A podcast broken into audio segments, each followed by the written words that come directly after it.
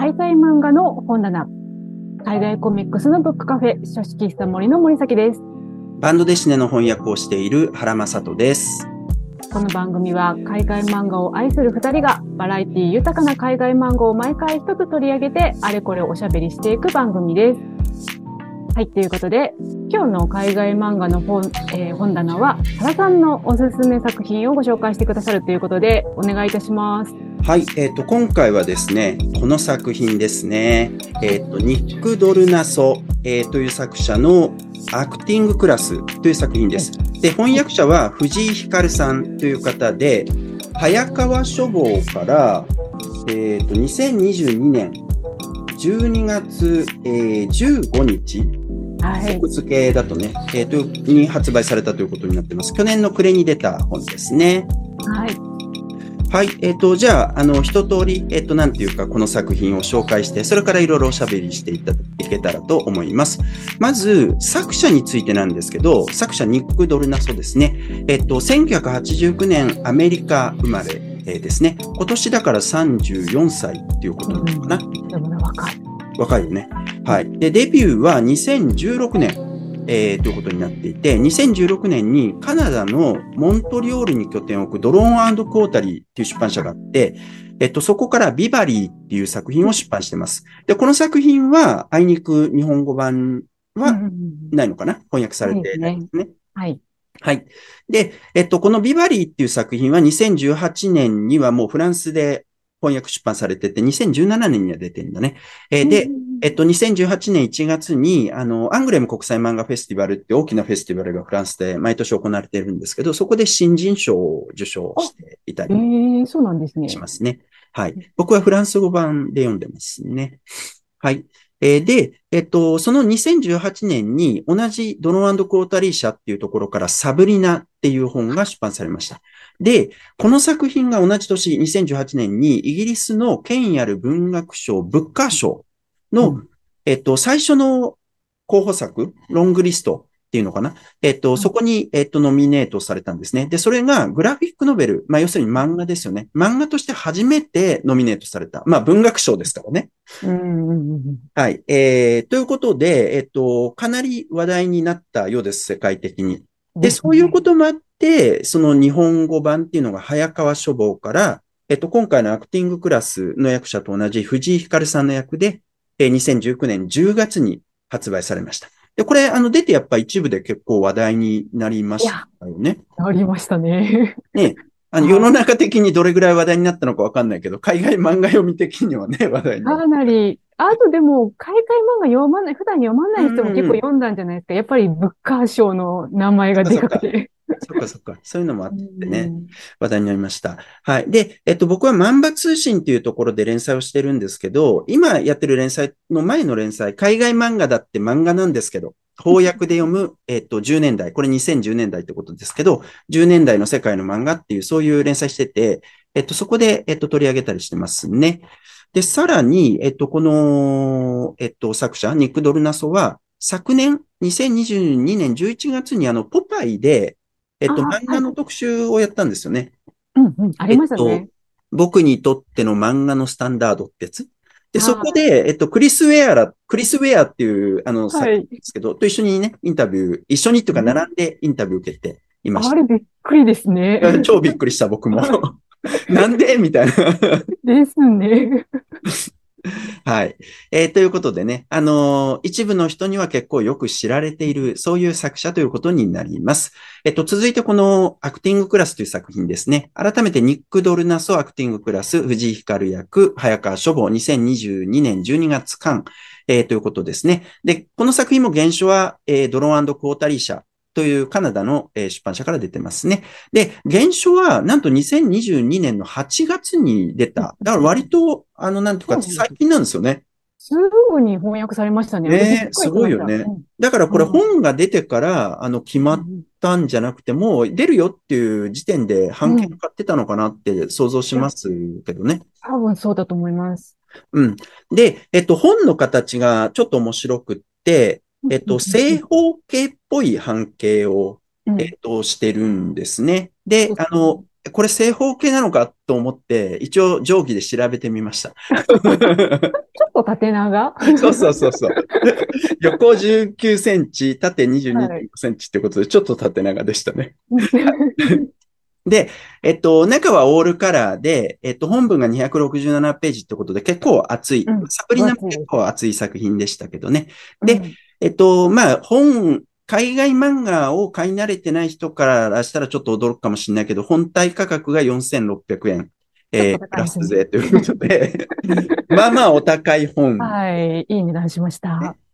はい。まあでも海外漫画ってこういうものもあるよねっていう感じでございますね。はい。で、この作品自体も僕はあの漫画通信の海外漫画クラシックス、教養として読んでおきたい世界の漫画っていう今やってる連載で取り上げています。あの、興味がある人はね、ぜひそちらも読んでいただけたらと思います。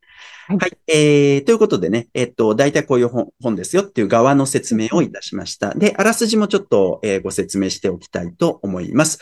えっと、物語の主人公は、家庭とか職場、社会のただ中で、ストレスを抱え、コミュニケーションに問題を感じ、孤独を苛まれている11人の、うんえっと、人々、えーということになりますね。まあ、11人から11人孤独かどうかっていうのは何とも言えないんですけど、えーで、えっと、ちょっと名前挙げとくと、デニスとロージーっていう中年の夫婦ですね。それから、レイアンとマーカスっていう母子家庭の親子、母親と子供、うん子供は3歳半ですね。えーで、エンジェルっていう、まあ、友達のいない女性。うんえーそれから絵画教室でヌードモデルを務めている男性のトマス。はいえーそれからあと、その教室に通っている高齢女性のグロリアと、まあ、彼女の孫っていうことになっているベス。はいえーそれから、えっと、同僚たちとうまくいっていないルーっていう、まあ、うん何の仕事してる人かよくわかんないけど、勤め人ですね。はい。はい。それから整体師をしている女性のダニエル。えーフードバンクのストスタッフを務めている男性のニールですね。はいえーこれで全部かな？はい。。はい。はい。で、えっと、彼らは、えっと、まあ、彼ら、彼女らは、それぞれ何らかの形で、誰でも歓迎という演技教室。これがまあ、作品のタイトルになってるんですけど、アクティングクラスですね。えーその存在を知るわけですね。まあ、チラシがあったとか、人から聞いたとか。えーで、その、えっと、演技教室のことを知って、その無料体験、これが4回あるんですけど、えーはいそこに参加することになるわけですね。で、講師をしているのがジョン・スミスっていう、えっと、まあ、結構年配の人なのかな？えー、なんですけど、えっと、その人は、まあ、自称、えっと、この道35年っていうベテランなわけですけど、えええーで、その彼の演劇教室に、まあ、参加することになるわけですね。で、そうすることで、この11人の日常が少しずつ変化して、えっと、偉いことになっていくっていう、こういうお話でございますね。はい。は。い。えー、どうですか？森崎さん読んでみて。そうですね。うん。あの、ニック・ドルノソは、うん。まあ、とりあえずその前作のサブリナ、うんうんあ。れがね、読んだ時に、まあ皆さんそうだと思うんですけれども、いやー、本当に気持ち悪い。そしてよくわからないみたいな、まああ、あの、作品で、まあ、今回も、まあ、アクティングクラス、まあ、多分、同じような気持ち悪い作品が来るんだろうなと、かなり、あの、警戒しながらあ読んだんですけれどもー、なるほど。あの、あのね、サブリナを上回ってくる不気味さでした。ああ、そうね。不気味とか不穏って言葉がぴったりな作品ですよね。いやー、本当にそうなんですよ。で、あの、サブリナもね、正直言うと、あの、読まれた方、多分一回読んだだけじゃ意味がわからないというか、な、うん何これみたいな感じで終わってしまうことがあったかと思うんですけれども、あれなんか2回3回と読むに従ってちょっとなんか面白さが分かってくるというか、なるほどね。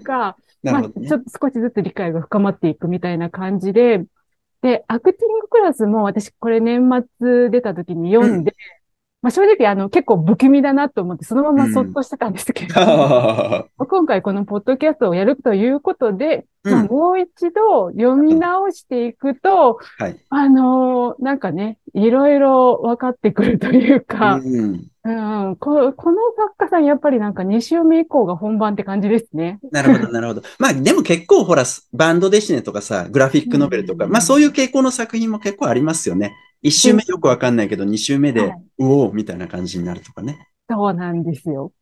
で、今回読み直して、やっぱこの人、ちょっと、変人ですね。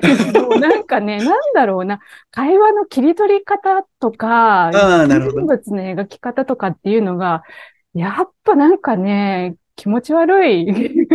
うん。すごい、まあすごい作家だと思います。これはすごい才能だと思うんですけど、うんうんうんなんかとりあえずもう冒頭からやばいじゃないですか、この作品。やばいですよ。はい。で、もうこの人なんかよくわからない扉絵を描くのがお好きなんですけれどほんとそれで、これ前、前からそうでしたけど、サブリナからそうでしたけど、はい。なんでここでこんなファンシーな感じの扉みたいなの作んのみたいな。そう、そうなんですよ。これ、この作品も一番最初に、なんか、あの、人形がいっぱい出てくる、なんか半分ペ、半ページぐらいの扉があって、うん。マトリョーシカとか描かれてあ、これマトリョーシカでもねえのかな ?7 人の小人とか、あそう、い感じ7人の小人とかね。で、なん、なんなんだろう。まあ普通になんかおもちゃ屋というか子供向けのおもちゃ屋さんとかに売ってそうな人形なんだけれども、うんうんなんでこの人が描くとこんなにまがまがしく映るんだみたいな。ほんとね。ねえ。作者はどういうつもりで書いてんでしょうね。可愛いつもりで書いているのか、それともやっぱまがまがしい何かとして書いてんのか。いや、もう、これは、可愛いって言えるんですかね。あ結構なんか僕、バンドデシネの翻訳とかやっぱ知ってて、で、はいフランス人からなんかと話をしたりすることもあるんですね。そういう時はに、フランス人がこれ可愛いよねっていう時の可愛いの基準にびっくりすること結構あるんで、だから、あ、もしかしたら可愛いのかもなって思ったりもしてるけど。ああ、ねえ。でも、はじめ読者全然わけわからんと、なんでこんなところにこんな人形がどっさりの絵が入ってくるんだって、そうね。ね、いきなりちょっと仰天させられるとか、ドキッとさせられるところから始まり、うん。まあ、まあ、後でね、あの、登場人物の中で、その人形の作ってる会社で働いて、組み、組み立て工場みたいなところかな。はいはい。でで、なんか絵を、レタリングをしてるんですよね。文字を書く仕事。そうですね。だそういうのが出てきて、あ、あだから、だからこれ人形なの？みたいなのがわかるんだけど、初め全然わからない。いきなり始まり。で、しかもあの、先ほどね、ちょっとご紹介されていた、まあ、夫婦がいきなり出てくるんですよね。ちょっとね、あの、もう倦怠期に入ってるような夫婦の、まあ、話から入るんだけれども、なんかちょっと会話が組み、あのーなんだろう、おかしいというか、そうね。いきなりね、まあ、演技しているところが始まるんですよね。そうそう。実はそれは演技であるってことは、まあ、数ページ後には明らかになるわけだけども、うん。で、まあ、今回2回目読んでるんで、まあ、演技だと思って読み、読むんだけれども、でもなんか会話がなんか、こう、うん？な、なんか気持ち悪い。この、なんていうのかな、絶妙の、この言葉の使い方、まあ、もちろんその翻訳のパワーもあると思うんですけれども、そのね、一言一言の、なんかちょっと食い違っている感じとかも含めて、本当なんかやばい才能だなっていう感じですね、本当に。なるほどね。まあ、ちなみにそのデニスとロージーっていう夫婦は、えっと、はい結婚して4年っていう設定なのかな。だから、倦怠期には入ってて、でう、んそこだからリフレッシュさせるために、えっと、初めて出会った体、はいというかデートをしたみたいな体で、えっと、はいそこで会話を繰り広げるわけですけれども、えっとはい、旦那のね、デニスの、あの、キモい感みたいなのがすごくよく出てますよね。そうなんですよね。この、なんかもう倦怠期だけど、デニスは奥さんのことが好きなんですよね、うん結構ね。でも奥さんの方がもうだいぶ冷めてる感じなんですよね。この空気感みたいなのがね、本当にこう、じわじわと出てくるっていう、わ、本当、う、うまいというか、うんね、すごい、すごい才能だと思います、この人。うん、うん、うん、うん、うん、うん、うん、うん。はい。で、うんやっぱこの不気味さを増しているのに、まあ、いくつか理由があると思うんですけれども、はいはいあの、サブリナの方は、あえてこう、人物の表情を描かないような、まあ、ちょっと特殊な描き方をされてたかと思うんですけれども、はい。今回アクティングクラスの方は、まあ、結構表情があるんですよね。なるほどね。うん。はい。あの、人の顔とかはすごい書き込んでると思うんです、サブリナに比べたら。うんうん。でもなんか、みんな目が笑ってないというか、あ、そ、なんかそ、そこ驚くことありますよね。な、かこう表情がちぐ、ちぐはぐしているというか、なんか笑ってるんだけど笑ってないみたいに見えるみたいな、なんかこの表情があるのにな、余計に怖いっていう、ままたちょっとサブリナとは違う、こう、怖さがあるなっていうのと、うん。あとこれ、アクティングクラスって演技教室で、まあ、あの先生が出てくるんですよね。ジョン、ジョン・ルイスでしたっけ、うんなんか先生出てくるんですあ、けど。ジョン・スミスかな？あ、ジョン・スミスか。あ、すみません。うジョン・スミスさんっていうね、35年教えてきたっていう。いこの人全然なんか演技教えてないですよね。や、すごいよね。教えてなくてもいきなり即興やらせるみたいな。そう、そうなんですよ。なんか、まあ私わかんないですけど、演技教室とかやったことないから、えこんな感じなのかど全然わかんないんですけど、もう、なんていうの、あの、台本とかがあるわけじゃなくって、いきなりあなたなんか、なんかやってみなさいみたいな感じで、なんかってなんだよみたいな感じの、あの、中で、もう、これはちょっとね、演、演技じゃないんですよね。演技教室じゃなくって、もうちょっと正直言うと、若干なんか怪しいカルト宗教というか、洗脳みたいなね。えーちょっとなんか、あのね、怪しげな自己啓発セミナーみたいな、うんうんなんかそんな感じになっていく中、こうね、登場人物たちがどんどんどんどん、あの、おかしくなっていくってういう。んうんうんうんいや、怖い、怖い作品でした。はい。そそうですよね。まあ、あの、表情の話とかってやっぱ結構面白くて、確かにサブリナって、あの、表情が、あの、目が点だけだったりしてうん読み取れない。でもこの作品も、なんかこう、たまに解像度がやたら上がるんですよね。顔の表情のう。んで、このなんか演出の仕方すごい興味深かったんですけど、うん今回の、あの、アクティングクラスは、それより確かに表情がわかる。で、実際、演劇教室の途中で、えっと、その感情を表情の形で、えっと、表出するっていうのをやらされる箇所があったりして、うんうんそういうことを考えると、この作品のテーマとすごく合致してるから、うんその描き方そのものが。そそのあたりがさ、どこまで本当にこの作者作り込んでるのかがちょっとわからなくて、作り込んでる気もするんだけど、うん。すごい、興味深いんだよな。綿密に計算されていると思います。いや、計算されてそうですよねねえ、。ちょっと頭の中どうなってるのか知りたいですけれども。ねえ、そうなんですよね。そして、えっと、その、果たしてこのジョン・スミスが教えてるのは演技なのかどうなのかっていう問題ですよね。そもそもだから、あの人間社会で生きるっていうことが演技なんだっていうようなメッセージも持ってそうな、えーするし。それから途中でさ、もはや本当に即興の演技すですらなくって、なんかこう、何？床に寝っ転がって、あ、そう、なんか。瞑想するっていうかさ、なんかこう、もう自分の世界の中に入ってくださいみたいな。これは確かに演技じゃないよな、みたいな。うん。いや、そうなんですよ。もう別にあの、表現しなくてもいいからみたいな。うんね。言わなくてもいいから、もう自分の世界の中に入って自己を見つめ直しなさいみたいな、そんな感じになっていくんですよね。うんうんうんうん。そうなんですよね。はい、ありがとうございます。ということでね、あの、非常に、えっと、やばい作品であるわけですけれども、ちょっと作品の構造について触れておくと、えっと、まずは、あの、登場人物たちが紹介されていくんですね。全員っていうわけではなくて、えっと、まあ、デニスとロージー、それからレイアンとマーカス、エンジェル、ルーっていうこの人たちが紹介されていき、そのそれぞれの場面転換に変な扉みたいなのが付けられていて、困惑させられるんですけど、例えば、トマス、あ、えっと、トマス、あ、トマスもそうだよね。トマスも言ったような気がするんだけど、トマスのところとかってさ、なんかこう、トマスはぬ、あ、ちょっと後だったかな。えっと、はい。ヌードのモデルをしてるんで、そのヌード、あの、全裸でね、ポーズしてるところが扉として描かれてんだけど、こう、はい。一種の、なんつったらいいの？キリスト教の聖画？聖なる絵みたいなさ、そんな雰囲気すらありません？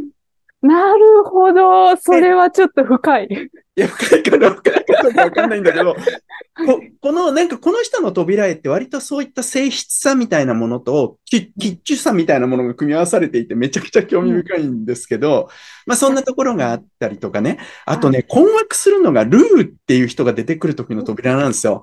これね、ルーが出てくるところって、ルーがまあ、あの、はい同僚たちとうまくいってなくてさ、なんか突然クッキーを作ってきてみんな手つけられないみたいな。あれで、あれ、あれでもちょっとかわいそすぎますかよ。わいそう。あの、かわいそうだけど置いといて、あの、みんな食べて、自由に食べてって置いてるのに、誰もみんな食べてくれないっていうか、嫌がられてるっていう。ね。まあでもいいシーンですけど、さはい、そこの扉、なぜかよくわかんないけど、湖がいきなり絵として描かれてんの。はいえっと、これは、このなんか場所にかかってる絵っていうことなのか？って思ったりとか、まあ、あるいはその前がそもそも絵を描くっていう、そういうシーンだからさ、うん。うん。で繋いでるの、ちょっとね、なんかこう想像の斜め上を行く場面転換で、そうなんですよね。ああ、でも確かに、この、この扉絵で考察をしたらすごいいろんなことがわかるよ。まあ、あるいは後の方で湖が出てくるんでね、そこをちょっと、なんつうの、最初から、うん、うん。なんて言ったんですかね、予見してるっていうか、うん。ちょろっとそういうの出しておくとかね、そういうことなのかもしれない。サブリミナル的な何かなのかもしれない。うん、うん、うんうん。確まあ。まあまあ。まあ、いずれにせよそういった、あの、登場人物たちの紹介があって、で、まあみんなが何らかの形でそのアクティングクラスのことを知って、アクティングクラスに一気に集まるっていうところから、次のシーンに移っていくわけですよね。で、はいえっと、まあ、挨拶もそこそこにいきなり即興させられるみたいな。とりあえずなんか自己、自己紹介する演技をしてみたいな。な、なんだそれはみたいな感じですよね。でも、ここで割となんかこう、この、えっと、ジョン・スミスが何をやりたいのかの確信みたいなのも感じさせるようなセリフもあったりするんですよね。で、え彼が言うには、これから取り組まねばならないのは、身体がこわばってしまう馴染みの堅苦しさ。喉から言葉が出てこなくなるという問題だ。学ぶべきは開き直る気持ちだっていう、こういうことを言ったりするわけですけど、いやーだからなんかこう社会の中で萎縮してしまってるそこのところをどうや、どうにかほぐしていくみたいなことも考えたくなるよな。うーん。まあそういうことを言ったりもするんだけどさ。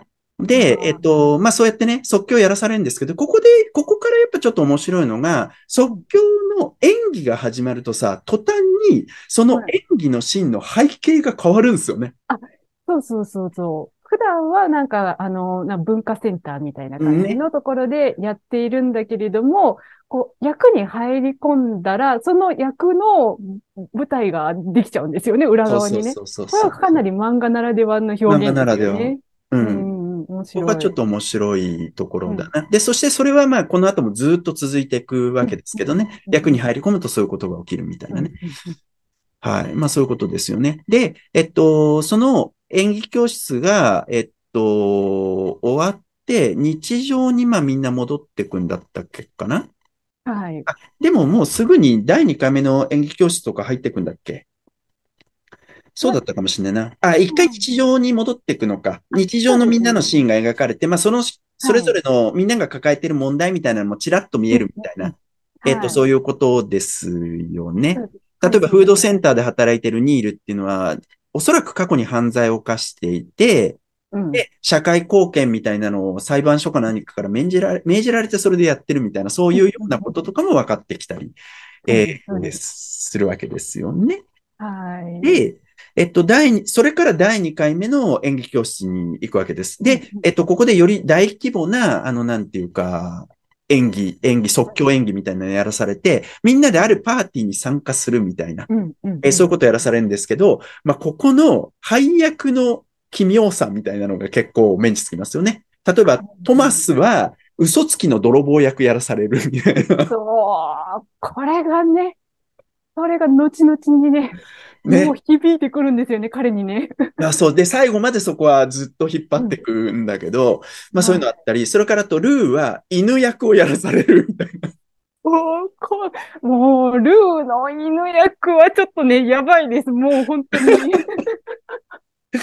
そして、ここもだから、その演技し始めると背景が変わる、えっと、要領で、えっと、演技に入るとルーはもう犬になるんですよね。犬として描かれるみたい描な。かれて、もうずっと、めちゃ、結構可愛い感じの犬かわいいかわいい。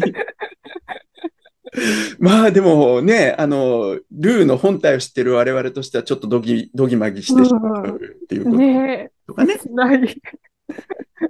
いやーもうちょっとやばい、やばいなっていう感じですね。で、さらにそこで奇妙ななんかこう話題が展開されて、例えば入居者の、なあ、それってだからある、えっと、マンションに住んでる人がパーティー開催するっていうことでうんうん、大家もやってきてて、みたいな。うんで、その大家になんか入居者のゾッとする話知らないみたいなこと言ったら、えっと、うん幽霊がいると思い込んでる女の話みたいなのされう。なんかちょっとね、不穏な話が出てくるんですよね。もうちょっと明るい話したらいいのにって思うんだけれども、そこでまたこう、ちょっとね余計こうね、不安感をまず、不穏感が増していくみたいなね。そうなんですよね。で、さらには誰かを殺さなきゃいけないとしたら殺すどうやって？みたいなね。なんでそんな会話出てくんの？みたいなね。はい。まあ、そんな話もされたりってことですね。で、まあ、こんな感じでね、どんどん、あの、演劇教室が不穏になっていくと、その分それが、えっと、登場人物たちの実生活になんていうか戻っていってしまうっていうかね。えで、えっと、みんな偉い目にあっていくみたいなね。え、例えばその第2回目の、あの、演劇教室の最中に、エンジェルっていう登場人物。この人登場人物はもう、ある意味才能がすごいあるわけですもう、やばいですね。本当にね。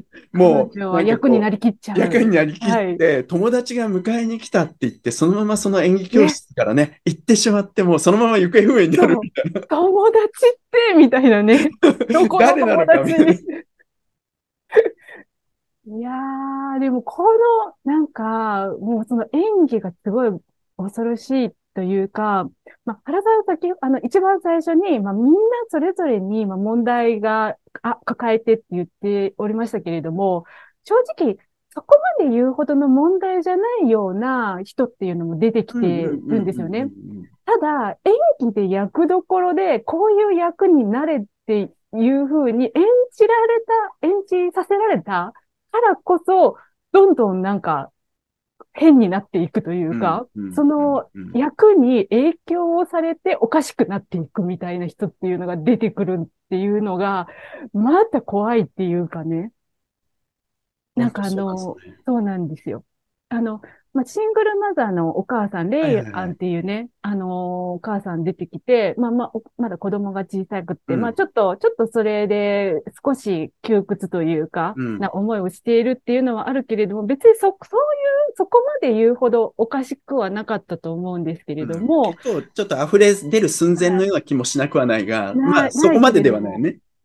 でもその演技で子供と引き離される役をやらされやらされてねるみたいなことで、あの、全然そんななんか、わ、わ、子供との関係が悪い、そこまで悪いわけではないんだけれども、もうなんかちょっとそれですごい精神不安定になっていくみたいな、そういう、ちょっとその役どころのつけ方みたいなのが、もう、あの、なんか悪意があるというかね。あの、これジョン・スミスの悪意ですね、本当にね。そうね。で、彼は何の意図があって、みたいなところは本当にね、なんかよくわからないところも謎の部分も結構あったり。いや、だからもう、あれですよ。こう、自分自身を、社会生活ができないようにさせて、カルト球団、あの、教団に誘い込むんですよ。そういうことなのかどうなのか。そういうことですよ、これは。ね。まあ、そしてその、だから演技をすることのやばさみたいなことがすごく感じられるのが第3回目からなんですよ。で、第3回目はコミュニティセンターが使えないんで、そこの用務員をしているウェイドってやつが住んでるところまでみんな行かされて、えっと、そこでやらされるんですけど、そこで、えっと、なんかこう、みんなそれぞれに旅をしてほしいみたいなことを言わされ、言わ、言われてね、それでなんかこう、みんな演技をするっていうかなんかこう、なんなら寝て夢を見るぐらいな感じの雰囲気で、いろんな想像をしていくわけですよね。で、その、それぞれの旅、個人がやっていく旅っていうのが、やっぱりもう各個人が問題として持ってる、すごい反映したストーリーにどんどんなっていくんですよね。過去のトラウマみたいなものとかをもう一回繰り返すとかね。はい。いやー、これ、あそこのシーンもね、それぞれのことを考えるとすごい興味深くって、うん。で、なんか個人的には私は、あのー、ロージーあの、夫婦のうちの、あの、はいはい奥さんの方ですね。と、まあ、レイヤンとシングルマザーがすごい気になっているんですけれども。あはいはい。ちょっとシスターフット的な感じのとこもあるね。になるんですけれども、彼女ら二人は、まあ、自由に想像したらいいのに、家を想像するんですよ。あなるほどね。だ家に縛られてるんですよ、彼女たちは、みたいな。なるほど。違ったあり方でおそらく、それぞれが家に縛られてるんだ。そうなんですよ。他の人は別に全然違う場所とかが出てきたり、まあ過去を想像する人とかもいるんだけれども、この二人は日常の家にが頭の中に思い浮かんで、しかもロージーは夫が出てくる。で、レイヤーは子供が出てくるっていう、その、もう家に縛られている二人っていうのが、もうこれちょっとね、後々二人がシスターフット的なもの、うん、あの、ところに行き着くのはもう必然だな、みたいな。なるほどね。はい。このね、書き方っていうのは、やっぱな、2回目読んだらなんか、あはみたいな感じで思いましたね。なるほどな。うん。だからそういうのもね、うまいんですよ、この、あの、ニック・ドルナと本当に。なるほどな、なるほどな。はい。まあそんな感じでね、えっと、第3回目、そして第4回目っていう感じで演技教室が行われ、第4回目の演技教室が終わった後に、え？みたいな話になってはい。えー、終わる。えー、で、一番最後の1ページとかもはや謎みたいな感じいやもう本当に、キャーって感じの終わり方ですね。いや、でも本当にどこかのこの気持ち悪さ、気持ち悪くて不気味なんだけど目が離せないみたいな、もうページを来る手が止まらないっていう、本当にやばい作品です。そうですね。なんかね、俺サブリナ読んだ時にさ、あの、なんかこう何か悪いことが起きちゃうんじゃないかっていうハラハラ感がずっとあったんですよ。結局そこまで悪いことは起きないんだけども、それがあったんだよな、ずっとな。あ、まあもちろんなんかサブリナに対して行われたことは大変なことでしたけどね。うん、やっぱそこのところをね、この若さにして、なんかこう、そう不穏さの巨巨匠みたいなことになってます。何を悟ってるんですかね、この人ね、この若さでね。いや、本当になんかもう、すごい作家だと思います。そうですね。まあ、でもなんか本人自身がやっぱりすごく不安な思いを抱えてるみたいなのがあって、サブリナができたみたいなことを言ってましたからね。だからまあそういうようなね、えっ、ー、と、うん、それがきっかけになって創作されたということなのかもしれませんけどね。はい。はい。ということでね、もうあっという間に30分ぐらい喋ってんじゃないですか。本当ですね。いい感じですね。もうちょっとまだまだ酔い足りない感じです。いや、もう全然言,、言えてないと思う。言い足りない感じで。まあ今日はね、ちょっとね、こんな感じで終わりにしようかなと思うんですが、ちょっとね、あの、私、実はうちの店で、これアクティングクラスの読書会をやろうとああ、いいじゃないですか。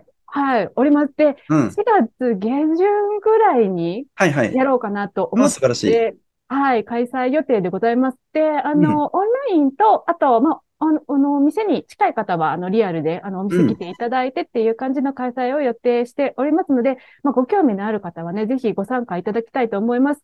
あの、改めて告知の方はですね、あの、当店のツイッター、インスタグラム、あの、マストドンなどなどの SNS などで、うん、えー、発信をしようかと思いますので、えー、皆さんよろしかったらフォローの方お願いいたします。はい、はいえっと、まあ、言い足りてないっていうかね、言わ、全然言ってないこと本当いっぱいあるので、そうそう。読書会とかやったら楽しいと思う。これね、いいと思う。あの、うん、で、しかもあんまりネタバレできないかなと思う 思うので、もうちょっと読書会ではね、ネタバレ完全にやりながらみたいな感じで、うん、あの、ラストシーンについても語りたいなと思いますので、はい。はい。よろしかったら皆さんご参加ください。はい。ということで、今日は、えー、今日の海外漫画の本棚はこれでおしまいにしたいと思います。で、次回はですね、あの、私の方のおすすめ作品ということで、中国のゴロチョウさんのですね、君は世界で一番美しい色、もう最近出たばっかりですね、うん、を取り上げたいと思っております。読んだことある人もない人も、ぜひお聞きください。えー、海外漫画の本棚は毎週金曜日夕方にお届けしております。あとですね、原さんと一緒に海外漫画ラジオという海外漫画にまつわるニュースや雑談をするポッドキャストもやっています。そちらは、えーと、毎週火曜日12時更新です。よかったらそちらもぜひチェックしてみてください。はい。ではまた次回お会いいたしましょう。ありがとうございます。